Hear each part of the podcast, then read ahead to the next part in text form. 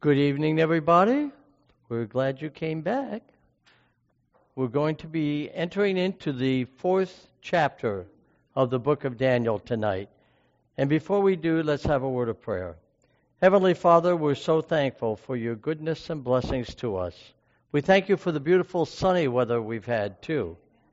And as we open your word, we pray that the Spirit of the Lord will be with us and that indeed we may learn the message that you have for us. Fill us, we ask, in Jesus' name. Amen. When we left off last time in chapter 3, we find that Nebuchadnezzar knew about the image of Daniel 2, obviously, because he had the dream. But he didn't accept the message that Babylon was going to fall. He wanted it to last forever, a thousand years or more. And thus he made an image all of gold in defiance of that dream. The king actually was attacking the Ten Commandments. The first two commandments, he was attacking God as the supreme ruler. And secondly, he was breaking the second commandment by making an image for them to bow down and worship. And Daniel and his three friends needed to develop a faith of their own. They couldn't stand on Daniel's faith. There comes a time when we have to stand on our own two feet and not lean upon others. In the last days, we find that God will have a people who will experience similar persecutions as what these three men went through. God did not deliver the believers from the fiery furnace but rather he went with them through it and he brought them out safely. Thus, an illustration that refutes the secret rapture. He doesn't snatch us out, he lets us go through and delivers us. And today, as back then, we need a personal faith that's worth dying for, but even more so, a personal faith worth living for. And so in summary of chapter 3, it leads us on into chapter 4. Now, chapter 4 is very unique. Chapter 4 is the only place in the book of Daniel that is not written by Daniel. As a matter of fact, this chapter is one of the few places in the Bible that you find uh, written by a heathen king. Here you find Nebuchadnezzar, the king of Babylon. That's like having the Pope write um, a chapter in the Seventh day Adventist uh, um, beliefs book. You know? You can just imagine the contrast here. And here, Nebuchadnezzar is writing his own personal testimony. Something's going on here. Something has changed. And Nebuchadnezzar, right from the beginning of this chapter, you see something unique. First off, he says in verse 1 Nebuchadnezzar the king, unto all the people, nations, and languages that dwell upon all the earth. And then what does he say? Peace be multiplied unto you. Is this the same guy? I mean, this is the guy that says, I declare. And if they didn't go along with it, off with their heads and we'll, we'll make their houses an ash heap. And here he's saying, Peace. Now it's interesting. Peace be multiplied unto you was a common expression used by the Apostle Paul. We find in Galatians 1 3, in Ephesians 1 2, in Philippians 1 2, and in Colossians 1 2. We find that Paul very commonly begins with, Peace be unto you. And here, Nebuchadnezzar, with his fiery temper, just one, one chapter before, was going to cook everybody who disagreed with him. And then he ends with, I make a decree that you all honor the God of Shadrach, Meshach, and Abednego. If you don't, here he's saying, Peace be unto you. Something's happening here. You know what this reminds me of? It reminds me of James and John. James and John were called the sons of thunder, Boanerges. What does it mean? It means that, boy, if you weren't with them, God, they were going to have God bring fire down from heaven and cook you all. But later on, we find that John, of course, James gets killed early, but John comes across as the beloved disciple, the disciple of love. He went from being the one that wanted to cook everybody to the disciple of love. And so you can see when the Lord gets a hold of a person's heart, he performs many changes. Look at verse 2. I thought it good to show the signs and wonders that the high God hath wrought toward me. So this is his own personal testimony. He's saying, This is what God has done in my life. Now, you got to realize that this man's pride was very deep and big. And for him to admit some of these things before the whole kingdom was quite an accomplishment. Look at verse 3. How great are his signs, and how mighty are his wonders. His kingdom is an everlasting kingdom, and his dominion is from generation to generation. That's exactly what he wanted for himself when he set up the image, wasn't it? He wanted his kingdom to last forever. He wanted his dominion. Dominion means government or rule. He wanted he wanted his kingdom to rule the world forever and ever. But now he says it's the God of heaven who does that. And so we look at Nebuchadnezzar's vision. Now, Daniel is not the one writing this. This isn't about Daniel, but yet Daniel is all through it. Let's look at 4 4, and it says, I, Nebuchadnezzar, was at rest in mine house and flourished in my palace. So here the king is having another dream. And he's thinking about this. How long after the uh, experience of Shadrach, Meshach, and Abednego this was, there's, there's still debate on that. Might have been just a couple years, maybe three at the most. But nonetheless, he said, I saw a dream which made me afraid. Now, by now, he's had enough dreams that he knows that they, they have significance. And of course, the Babylonians, as we mentioned before, they do have a tendency, or had a tendency, to believe that the dreams, when given to the king, had great significance. I saw a dream which made me afraid. And the thoughts upon my bed and in the visions of my head troubled me. Therefore, made I a decree. Here he goes, making another decree. He likes to make decrees. Therefore, I made a decree to bring in all the wise men of Babylon before me, that they might make known unto me the interpretation of the dream. So I can see the, the wise men getting up with their jammies and everything on and their, their night shirts on. Oh, not again. Haven't we been here before? because the king says, I want you now. And so they quickly get dressed and they come in before the king. Then came in the magicians, the astrologers, the Chaldeans, the soothsayers, and I told the dream before them. But they did not make known unto me the interpretation thereof.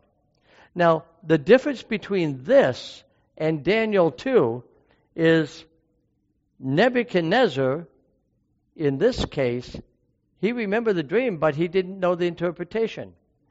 The other chapter, he didn't know either one, you see. And here he goes again, calling on the same wise men. Now, these wise men, I don't know how wise they were. Maybe they were Curly, Moe, and what was the other one's name? Huh? Yeah. So I, I don't know if these were the same guys or not, but he calls upon these wise men.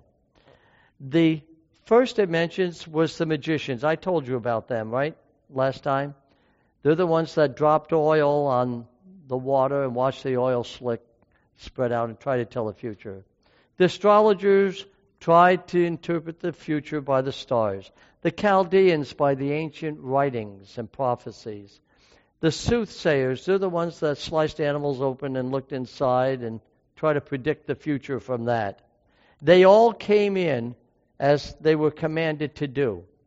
But they didn't have anything that they could tell him.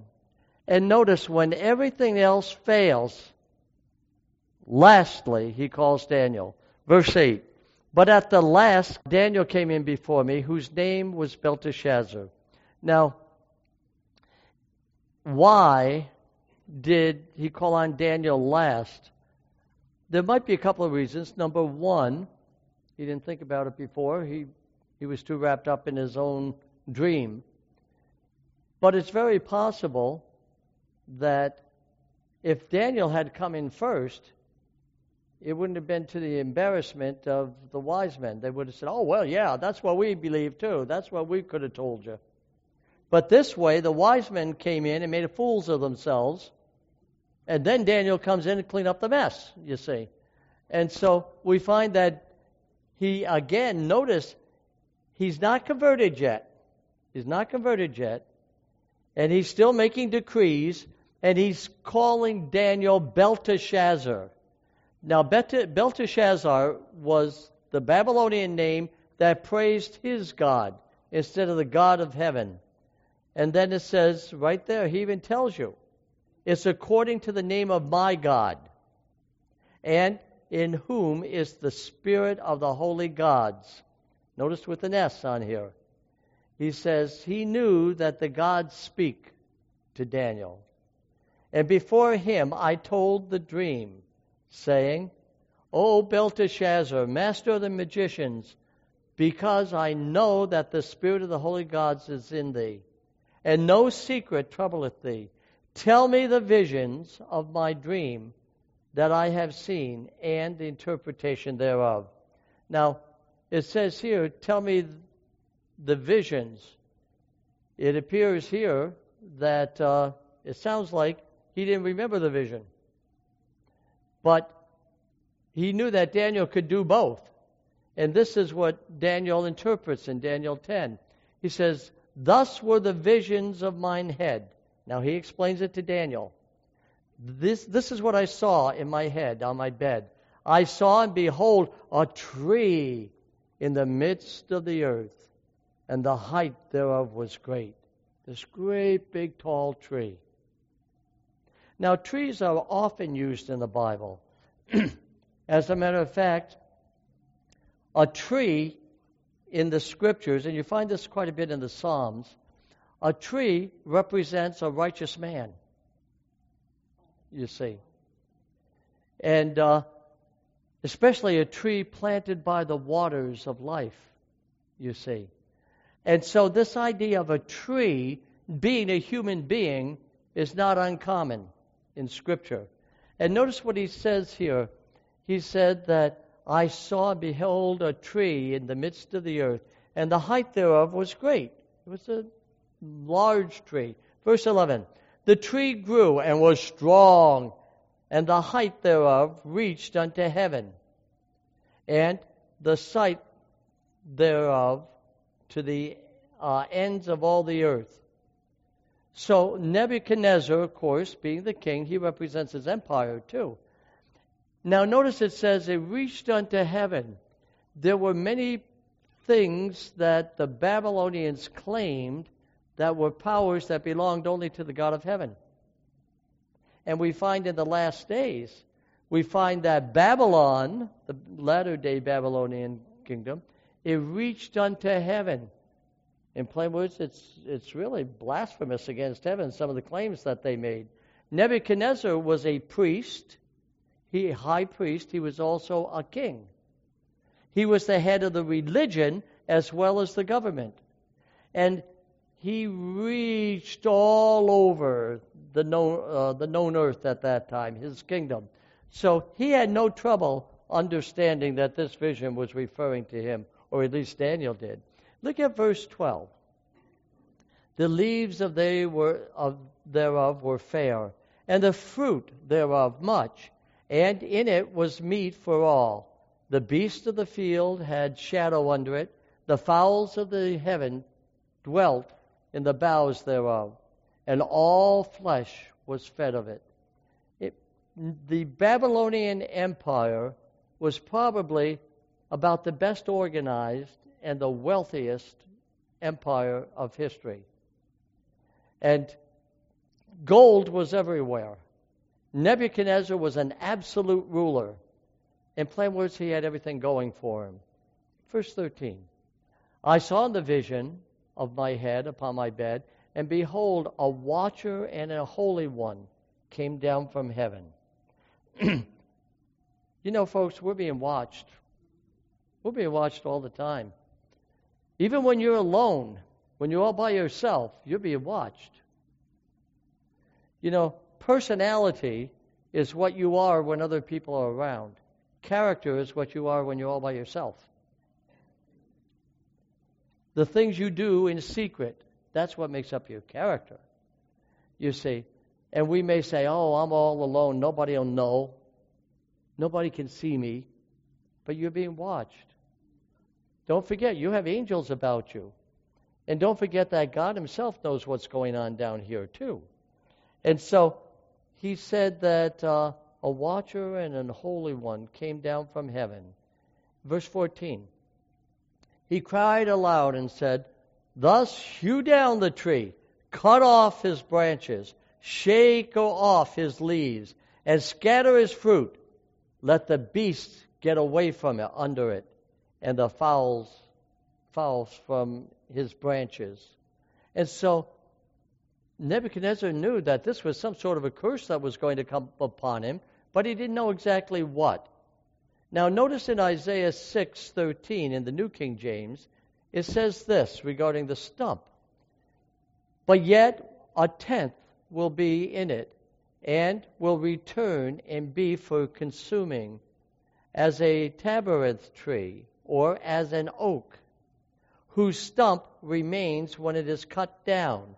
So the holy seed shall be its stump. You see, Israel was, I mean, Judah was cut down by the Babylonians as a kingdom. But yet there would be a remnant who would be its stump who would come back. That stump that came back would bring life once again to the people of God. My dad had a, a tree service business. And so cutting down trees and so forth uh, was very common when I was growing up. And he, uh, only a few times, he had people say, Look, I want to keep the stump. And he said, Okay. He said, But, um, you know, I can dispose of the stump, I can kill the stump. But they said, No, I want to keep it together. Well, if you leave a stump alone long enough, it starts, the bark falls off and then starts rotting uh, from the outside, and it, it doesn't hold together. But if you put a band around it, it holds it together. Excuse me. And we had an apple tree that we cut down in our backyard because it had tipped over in a windstorm. And um, we cut it all up, and we cut the stump and I cut it as close to the ground as I, I could. And I wanted that stump to die because I was going to put a little garden over the top of it. But you know what? That old stump had its own mind. All of a sudden, popping up all around that stump, and the stump itself were little shoots coming up. And I had to go around cutting off all these shoots before I could kill that stump. I had to put copper sulfate and, um, you know, stump killer to kill the stump. So you see, a stump will try to rejuvenate. It will try to bring life back again. And if you can just keep it together, it will sprout up again. And so it is with the scriptures. Now, Nebuchadnezzar was about to be cut down. He was about to lose his empire, but it wasn't forever. Notice, by the way, a lot of people don't realize, but the Bible only in one text that I know of, and I can't remember, I think it's Psalm 73. You won't find this in your English Bible because it's, it's, in, the, it's in the native language, it's not in our language. And uh, I'm trying to remember if it's, I can't remember the text. I'd have to look it up again. But it calls God Yinan. Yinan was the name for the Messiah before he was born in Bethlehem, according to some of the rabbis. And so I asked Dr. Uh, Davidson, Richard Davidson at Andrews University, who's a scholar on the Old Testament, I said, What does Yinan mean? And he said, You know what? Nobody's ever asked me that question before. He said, I really don't know. He said, But I'll try to find out for you. So the next time I saw him, I said, Did you ever find out what Yinan means? He said, Yes. He said, I took a, it, it took me a lot of time to find it. But the nearest thing I can come up with, it means a shoot. You see? A shoot.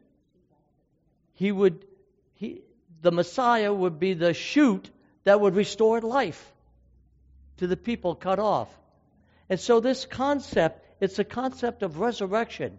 Nebuchadnezzar was about to die as a king for all practical purposes but he would be resurrected again as a king once he learned who the boss really was, who was really controlling uh, the world and not him. So he had a lot to, to learn. And look at verse 16. Let his heart be changed from man's, and let a beast's heart be given unto him. And let seven times pass over him.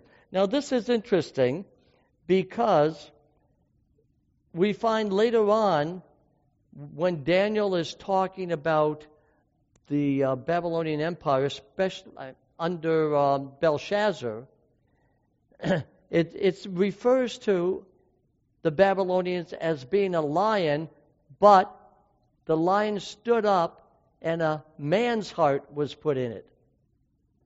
The beast took out a man's heart. But notice here, it's the opposite. Let the the beast's heart be given unto him. In other words, let him act like an animal. Not a man, but an animal. For seven times. Now, this term seven times, a time, is a year. It's used in several different places to represent a year. So, in this case, if you compare with other texts, it symbolizes a year. And matter of fact, in some Bibles, it will even say in the margin seven years. And let me look at mine here, verse 16, and uh, see if it does. This particular one doesn't, but my other one does. It says it could be seven years, it says on there. Look at verse 17. This matter is by the decree of the watchers and the demand by the word of the holy ones so the angels are also having a part to play in this, as well as the uh, divinity.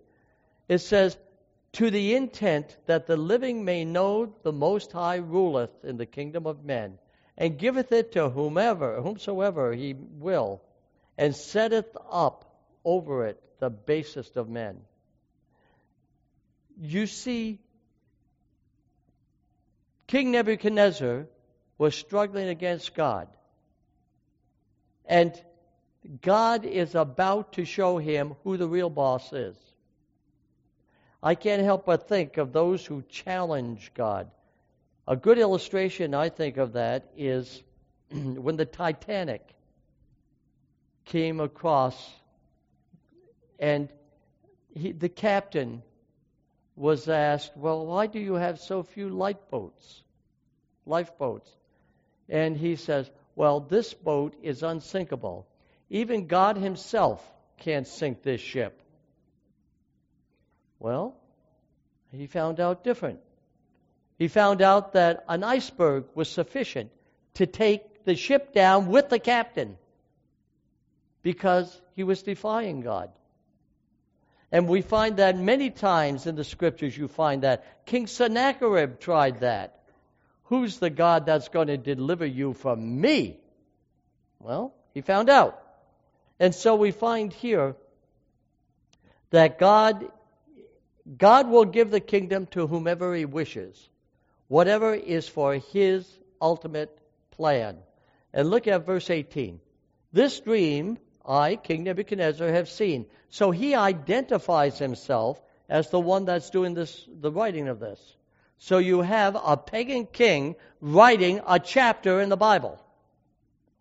And he says here, Now thou, O Belshazzar, Belteshazzar, excuse me, thou, O Belteshazzar, declare the interpretation thereof. For as much as all the wise men of my kingdom are not able to make known unto me the interpretation, but thou art able, for the spirit of the holy gods is in thee. So, Daniel does what the king requests. Verse 19. Then Daniel, whose name was Belteshazzar, was astonished for one hour. Now, astonished means astonished. It's so much so that he couldn't, he couldn't speak for several reasons. I think one was because he knew this was, this was something unheard of, what this vision was saying. Don't think the king didn't know that. That Daniel, he just couldn't talk. Secondly, he liked Nebuchadnezzar. Even though Nebuchadnezzar went around breathing fire and making decrees and wanting to cook everybody, Nebuchadnezzar had his good side too. And Daniel was loyal to Nebuchadnezzar as loyal as he could be without violating his, his uh, religious principles. And yet, it says that he was astonished at this dream. And he couldn't believe it that what, what was about to take place. Secondly, I think he was at a, a loss for words. How do I, how can I tell the king this? This will break his heart, and it breaks my heart to have to tell him. Do you ever have to tell somebody something that you didn't want to tell them? It, you know, it really tears you up. As a pastor, sometimes I've had to tell people things they didn't want to hear. And there were times when I didn't want to tell them. Can't you pass this off to somebody else and let them tell them? But there are times when you are the one that have to tell them. And this was Daniel's situation. You see, only Daniel was in connection of the true God of heaven. And it says, and the, he was astonished for one hour, and his thoughts troubled him. He was in, he was in confusion. And then the king spake. And notice that the king is comforting Daniel. Daniel was called in to comfort the king. Now the king is comforting Daniel. And the king spake and said, Belteshazzar, let not the dream or the interpretation thereof trouble thee. Belteshazzar answered and said, My lord, the dream be to them that hate thee. In plain words, your majesty, I wish this, I wish this upon your enemies, not upon you. Oh, Nebuchadnezzar knew that something powerful was about to take place and the interpretation thereof to thine enemies. Verse 20. The tree that thou sawest, which grew and was strong, whose height reached unto the heavens, and the sight thereof to all the earth, whose leaves were fair, and the fruit thereof much, and in it was meat for all, under which the beasts of the fields dwelt. And unto Upon those branches, the fowls of the, the heaven had their habitation. It is thou, O King, that art grown and, and become strong, for the greatness is grown and reacheth unto heaven, and thy dominion to the end of the earth. Ah, the king recognizes yeah, I, I understand that because I was the head of gold before, remember? But he also can tell from what the way Daniel's going about this that something foreboding is happening. Verse 23. And wherefore the king saw a watcher and a holy one coming down from heaven and saying, Hew the tree down and destroy it, yet leave the stump of the roots thereof in the earth, even with the band of iron and brass, in the tender grass of the field, and let it be wet with the dew of heaven, and let his portion be with the beasts of the field, seven times pass over him. Then in verse 24, he interprets This is the interpretation, O king, and this is the decree of the Most High, which is to come upon my Lord the king. He's trying to be polite, as gentle as he can. And sometimes we have to speak truth as gently as possible, but we cannot deny the truth. We have to tell the truth as kindly as we can. Verse 25 That they shall drive thee from men, and thy dwelling shall be with the beasts of the field, and they shall make thee to eat grass as oxen, and they shall wet thee with the dew of heaven, and seven times shall pass over thee till thou know that the Most High ruleth in the kingdom of men and giveth it to whomever he will. I can just imagine with the, the king sitting there, his eyes open and his chin drops. What are you saying? I'm going to go insane? Or somebody's going to come and take my kingdom and treat me like an animal? And what do you mean seven times? You mean seven years of this? Come on, what's going on here? And quite frankly, I think Daniel was perplexed. He didn't really know how it was going to happen. He just knew and believed that this is what God said and that it would happen. And here, proud King Nebuchadnezzar was about to be humbled. Verse 26. And whereas thou commanded to leave the whereas they commanded to leave the stump of the tree roots, thy kingdom shall be sure unto thee. After that thou shalt have known that the heavens do rule. In plain words, this was a conditional promise. This was a conditional prophecy in the sense that it wasn't going to be forever. It was going to be only for seven years. But it was unconditional in the fact that it's going to happen, and there's nothing Nebuchadnezzar could do to change it except for one thing. That's what made it conditional. And that was to repent. You see, if it was unconditional if he did not repent, but if he repented, it would be a conditional prophecy repentance makes all the difference in the world. He, in plain words, Daniel's saying, You've been ruling like a tyrant, like a spoiled brat in many cases, going around stomping around and uh, threatening people that you're going to put them to death if they don't do what you want them to do. Look, you've got to have a heart. And if you change your ways, God will take that into account. Notice what he says in verse 27. Wherefore, O king, let my counsel be acceptable unto thee, and break off thy sins by righteousness, and thine iniquities by showing mercy to the poor, if it may be a lengthening of thy tranquility. God will, God will push this off if you repent, if you show mercy. Now, mercy for a Babylonian king was uh, a hard pill to swallow. Because if you didn't bow down to the image, into the furnace you go. If you couldn't interpret the dream, off with your head, and we make your your uh, house a dunghill.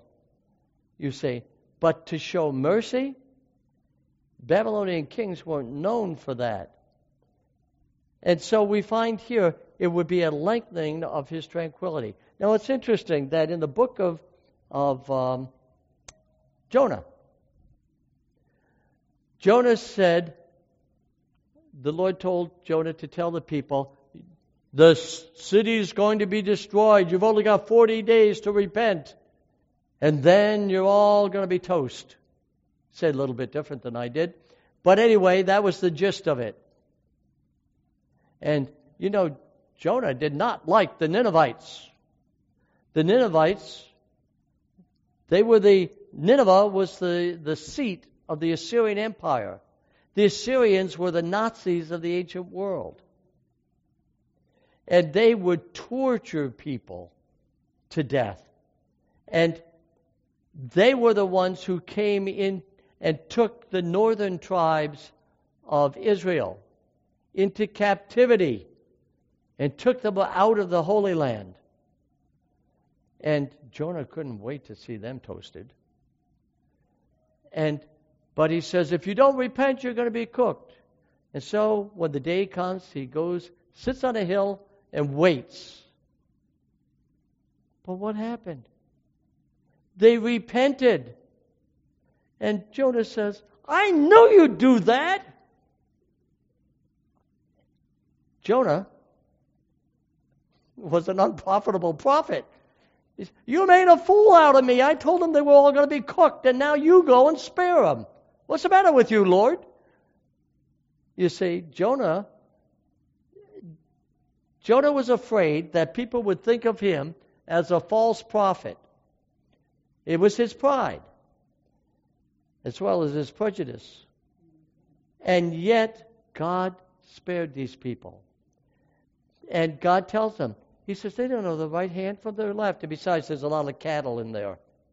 Isn't that nice? God spared Nineveh because of the animals. And for the people who didn't know any different, shows you the God of love. But does that mean that the Ninevites did not get destroyed? Because they repented, God spared them and he pushed it off. And about a hundred years later, they began to revert back to their old ways. And as a result, Nineveh was destroyed, you see. And so here he says, maybe, you know, Babylon's going to be destroyed. Because I told you that in Daniel 2.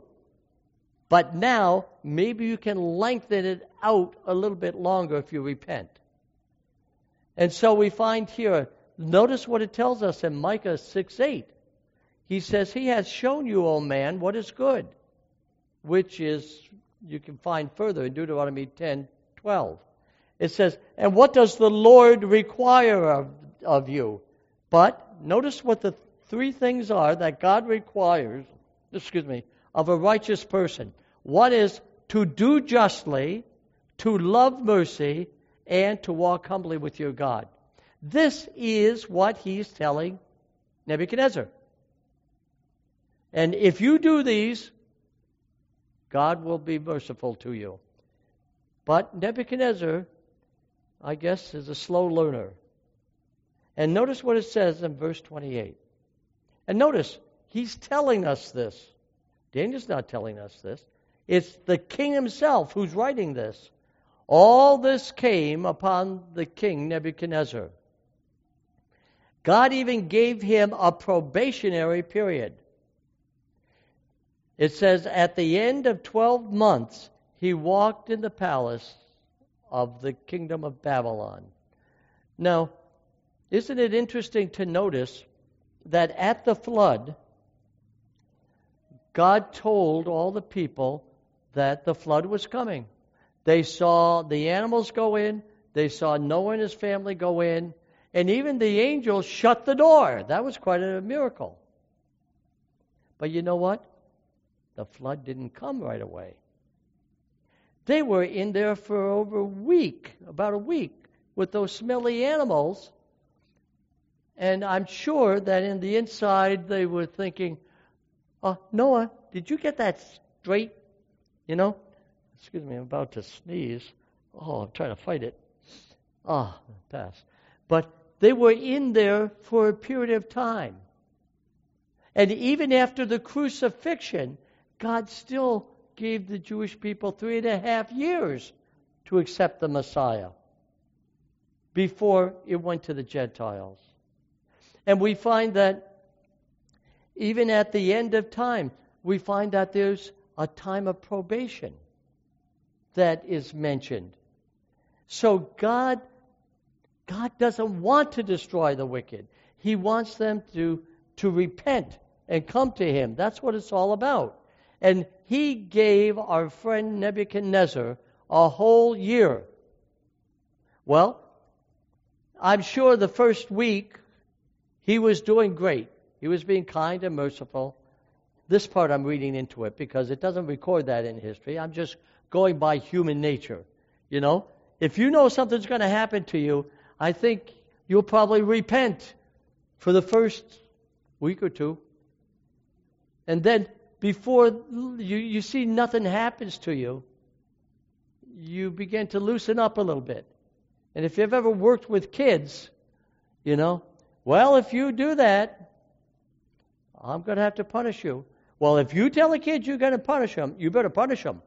If you don't, they're going to build up a callous against you when you say something. And they'll try to step over the line as much as they could. They can. And so God said, All right, I'm going to give you a chance. And what happens? Nebuchadnezzar begins to, well, it didn't happen as Daniel had said. Therefore, eh, God doesn't care. He doesn't see. It doesn't matter. And he went back to his old ways. And here he is. He's looking out at this beautiful city.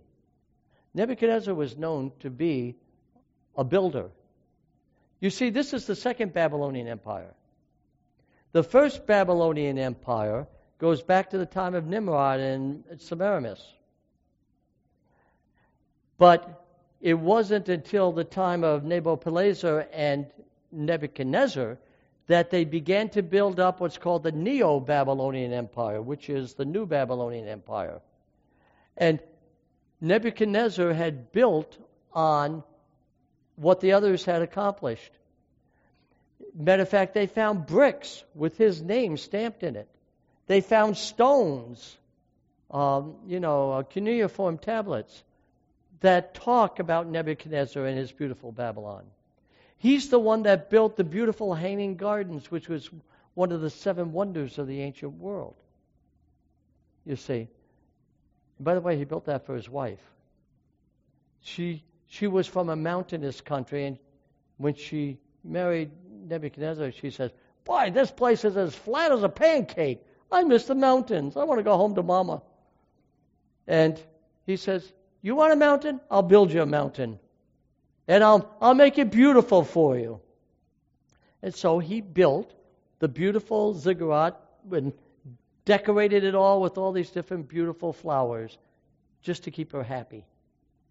And so we find Nebuchadnezzar did have some soft spots.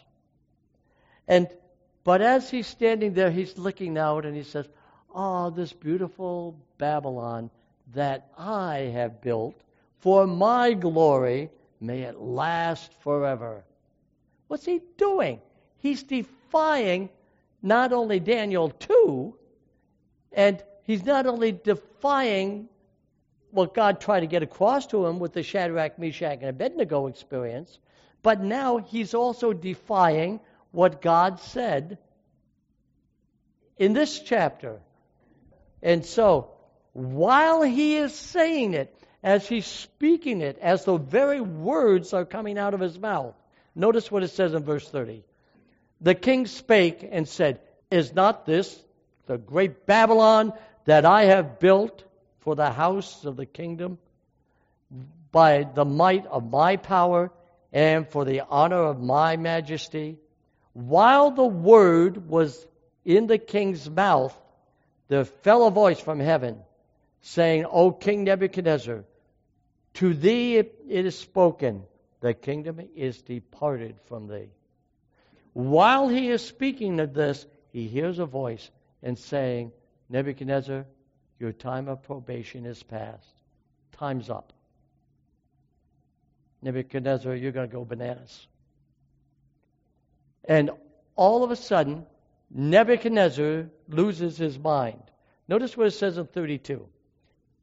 It says, And they will drive thee from men, and thy dwelling shall be with the beasts of the field. They shall make thee eat grass as oxen. Seven times shall pass over thee. until thou know that the Most High ruleth the kingdom of men and giveth it to whomever he will. Adolf Hitler tried to build a kingdom in defiance of the prophecy of Daniel 2. He went by the wayside. And so it is here with Nebuchadnezzar. He had a lesson to learn. Verse 33 The same hour was the thing fulfilled upon Nebuchadnezzar, and he was driven from men, and did eat grass as oxen, and his body was wet with the dew of heaven, till his hairs were grown like eagle's feathers, and his nails like the bird's claws. Can't you imagine Nebuchadnezzar running around eating grass? His beard is growing real long. And as he's eating all the burdock or whatever they had over there, all the briars getting tangled up and matted in his hair, his hair growing long, his fingernails never being cut. I'm sure a few of them were broken off in the process, acting just like the animals, with an, the mind of an animal. Notice when an animal is eating, he's always looking down. Nebuchadnezzar was looking to the earth. It wasn't until he started to look up and look to the sky that things changed. But for seven years, he's wandering around. Now, what do you do with a king who's gone mad? I mean, you can't just stick him away somewhere.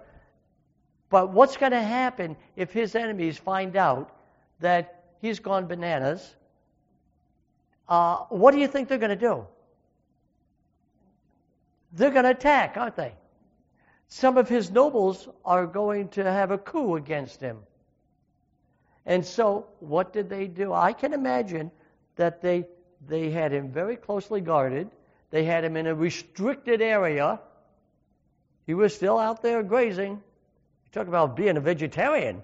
Now, that was a real vegetarian. He's the guy that had all the unclean meats on the table. Now he's out there eating the grass, you see. And here he is. They're, they're trying to keep it down. Now, the question is who's running the government? When President um, Woodrow Wilson, when he was president of the United States, Woodrow Wilson had a stroke. And he was confined to his bed, and he could hardly talk. And it was at that time we had our first female president. President Wilson's wife didn't even want the vice president to know how bad off her husband was. So Edith Galt Wilson, she made it so that the only one who could go in to see him was herself. And so we find that when the vice president or members of Congress came with something that needed his signature, she would take the bill and go in and she says, The president isn't feeling well. I'll see what his wish is. She would go in, read it to him, and he could, I don't know if he shook his head or what he did, how he communicated with her, but he would communicate to her, and then she would sit down and she would sign his name on the bill and take it out and said, Here, the president has passed it. She knew how to copy his handwriting. And for a long time, Edith Galt Wilson was actually running the United States government, and nobody knew it. But then they began to catch on, you see. And here, the question is the king's insane. Who's running the government? Well, if Daniel had just been elevated, it's very possible. Now, this text does not tell. Maybe his son was running it. But we know that his son was, would have been very young, so he would have needed a regent over him. Was Daniel that regent? If so, was Daniel himself or was his son running it? And was Daniel running it for his son? But somebody had had custodial power over the, the empire. And this will come up later on in the story of Belshazzar, because Belshazzar wanted to elevate Daniel to the third ruler in the nation. Big promotion. He was once second in charge, and then when the king went mad, he may very possibly have been first in charge. And here's Belshazzar wants to promote him to third. You see? No wonder Daniel was very straight when talking to him. Now, notice what happens next. What was wrong with the king? Is this just a fairy tale? No. There is a mental illness. You'll find this information in books, textbooks on mental health. There is a disease or a, a mental condition called lycanthropy. Now, that's different. I mean, when my daughter was little, I mean, she was always running around the house going, ah, ah, ah, ah, thinking she was a horse, you know? Kids like to play animals. But Nebuchadnezzar wasn't playing. He was an animal, you see. And lycanthropy is a temporary mental illness that can last a few minutes or for many years. Some people can even last a lifetime in which a person acts like an animal, such as a wolf, a horse, eating what the animals eat, etc. Now, he could either think that he was a wolf, he could think he was a horse, but in the case of Nebuchadnezzar, he was acting like a cow or a bull. He was acting like oxen. Now, that is called boanthropy, a temporary mental illness that can last for a few minutes or for a few years, in which a person acts like a bovine or cattle. So there is precedence, and there have been, uh, it's rare, but there are records through the centuries of different individuals who came down with various forms of this. Who knows? This may even be where the werewolf tradition came from. You know?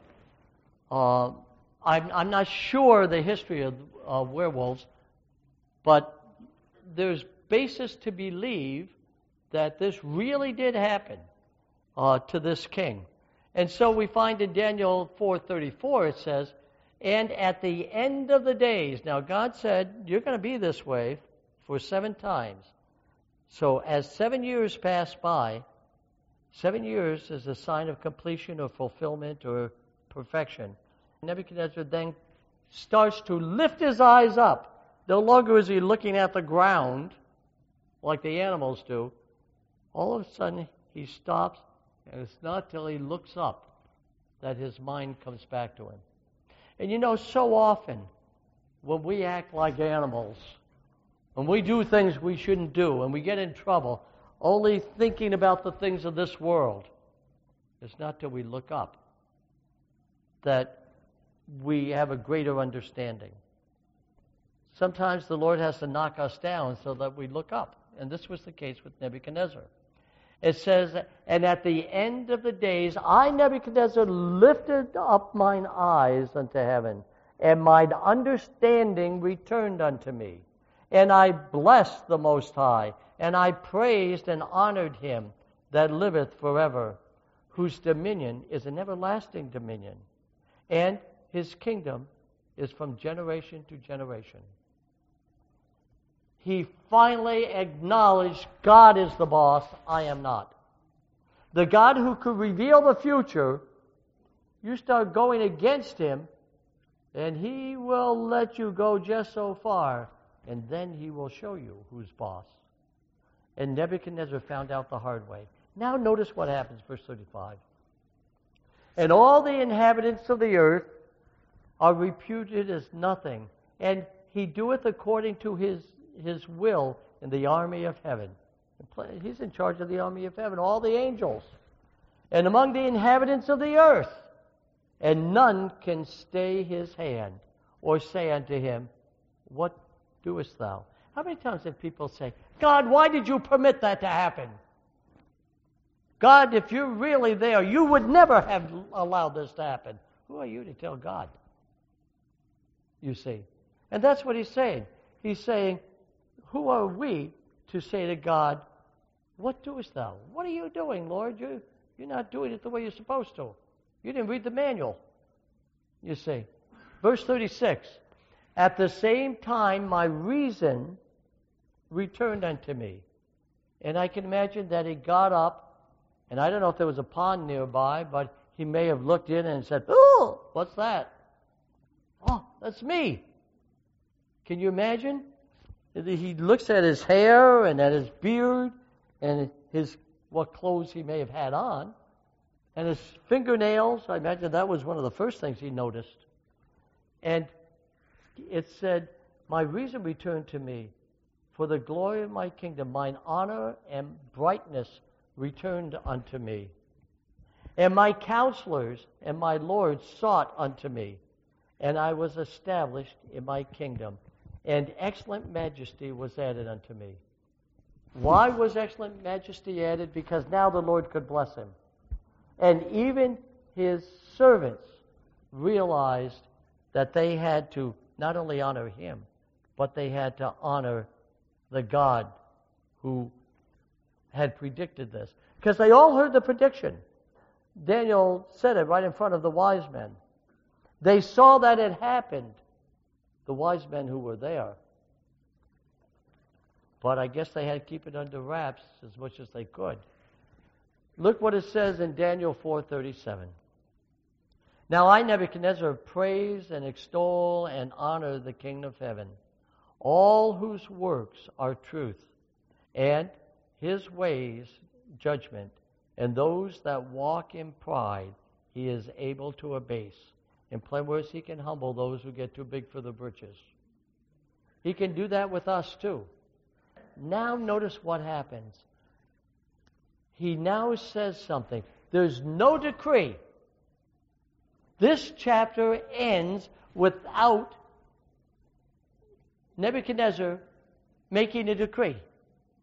Before he would say, You must not talk against the God of Daniel, or anybody who violates this off with his head. But he doesn't make a decree. Something has happened to the king. Now you got to remember, this is unusual. Nebuchadnezzar simply is giving his testimony without issuing a decree forcing all subjects to worship. One of the signs of the beast is that the beast blends church and state and forces worship. Here he's not. He's simply giving his testimony and letting the people choose whether or not they will worship God. And you know what? That's the best testimony that could ever be given. All you can do is present your testimony of what God has done in your life. If you went to court, there's only two things the judge wants to know if you're a witness. One is, what did you see? And the second is, what do you know? What did you experience? You can only tell what you actually saw or you experienced. But you can't say, well, my, my wife's mother was told by her brother, who had a cousin, who said that he thought this is what happened. The judge would say, Get out of here. You're not a witness. We can only tell what we have experienced. And this is what Nebuchadnezzar is doing. And when you do, nobody can refute your personal testimony because you've experienced it. And so we find here, by him humbly telling his testimony, there were those who were converted with him. Now, the king at this time is about 60 years old. It took him a long time to learn that lesson. He was raised to be a proud king. And it didn't take long for the Lord, it only took him seven years to humble him. And soon he's about to die. This actually is his last recorded dream. This is his last will and testament that he's making in this testimony. It shows us that God can even save a pagan king. I will not be surprised if when we get to heaven, you might even see a pope or two there. You see. Even though we disagree with their theology and, and their structure and, and some of the, their teachings, don't forget that that may be modern Babylon, but here you got ancient Babylon. And because of a faithful witness on the part of Daniel, there's a Babylonian king in heaven. I wonder how many clergymen that maybe don't know or don't practice the truth as we understand it from Scripture will be in the kingdom. Because they lived up to the light that they had, and when they saw that they were wrong, they admitted it. Now, I'm not saying who's going to be in heaven. I don't know if there'll be any popes in heaven, and I won't guarantee there won't be any. That's God's job. The main thing is, am I going to be there, and are you going to be there? That's where the real crux to the matter is. And so this is the testimony of chapter 4. The king is about to die. And even though he may have been converted, his kingdom is still pagan Babylon. And we see that the judgment that was pronounced upon Babylon is about to be fulfilled. And so, in summary of this chapter, Daniel's influence over the years was positive on the king. And Nebuchadnezzar's pride was great, but God had to do something extreme to humble this man if he was to save him. And quite frankly, frankly, he did it in a miraculous way that it could not be reinterpreted by anybody. This is the king's second dream. He's again called he again called for the wise men, then for Daniel, in whom he recognizes the Spirit of the Holy God. Before he said holy gods, but at the end, he finally realizes it's the Most High God that he's dealing with. A tree represents a man. Cut down meant humiliation or removal of that tree, leaving only a stump to generate new life to be born again. And that's what is happening here. He's having that born again experience. For seven years, Daniel likely held the government together. Now, I can't prove that statement. There's still more records that need to be found. But there's many theologians who believe that to be the case. And notice the king was warned one year before the event happened. God gave him a chance or a probationary period. He was humiliated, but he changed when he gained, regained his senses. God restored him to power, but this time as a humble servant of the Lord. And notice I got Lord in capital letters. It wasn't the Babylonian gods, it was the Lord of heaven, the Yahweh of heaven. Verse 37 says, it shows us that he was a converted man who publicly admitted his failure and punishment, praising God for his forgiveness and restoration. You know, the Egyptian kings, whenever they lost a battle or did something wrong, they wouldn't, uh, the Assyrians wouldn't. They would not record what those failures were. Or if they were very noticeable, they would put a spin on it. And we find that in the case of Sennacherib. Even though he lost, he tried to make it sound good. And I'm not going to get into that now, but you can see it. And then finally, the king does not force people to believe him or to accept his God. He ruled righteously thereafter until his death. And God can even save the proudest heathen if he will only submit to him. That is a summary of our chapter. I do have time for a quiz. Right in front of you is the, the answer sheet, and I'll give you a chance to look them over. Question number one. Chapter 4 is the only chapter in Daniel written by a pagan king, true or false. Number two, who was probably governing Babylon in the king's absence. Number three, in prophecy, a time equals a what? Number four, the king was restored after eight years of insanity. True or false? Number five, at the end of the chapter, Nebuchadnezzar noticeably does not do something. What is it? And then the last one, the bonus. Number six, Nebuchadnezzar likely had what disease? I'm not taking off the spelling. Okay? Actually, you had two choices. You can put either one you want. Okay? How many of you got 100? Got them all right?